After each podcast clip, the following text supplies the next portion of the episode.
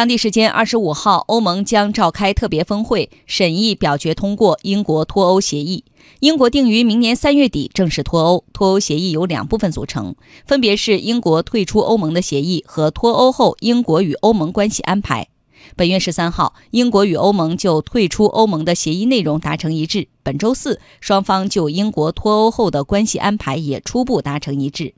不过，欧盟委员会发言人说，双方就两项事务仍然有分歧，分别为英国飞地直布罗陀是否适用脱欧协议条款和是否维持共享捕鱼权。来听中国国际广播电台驻欧盟总部记者郑智的报道。位于西班牙最南部和非洲西北部之间的直布罗陀海峡，自1713年以来就一直是英国的海外领土。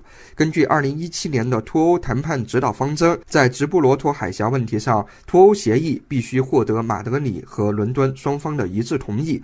但现在，西班牙方面指责英国在脱欧协议草案中玩文字游戏，借此确保直布罗陀海峡。将被纳入与欧盟的贸易协定中。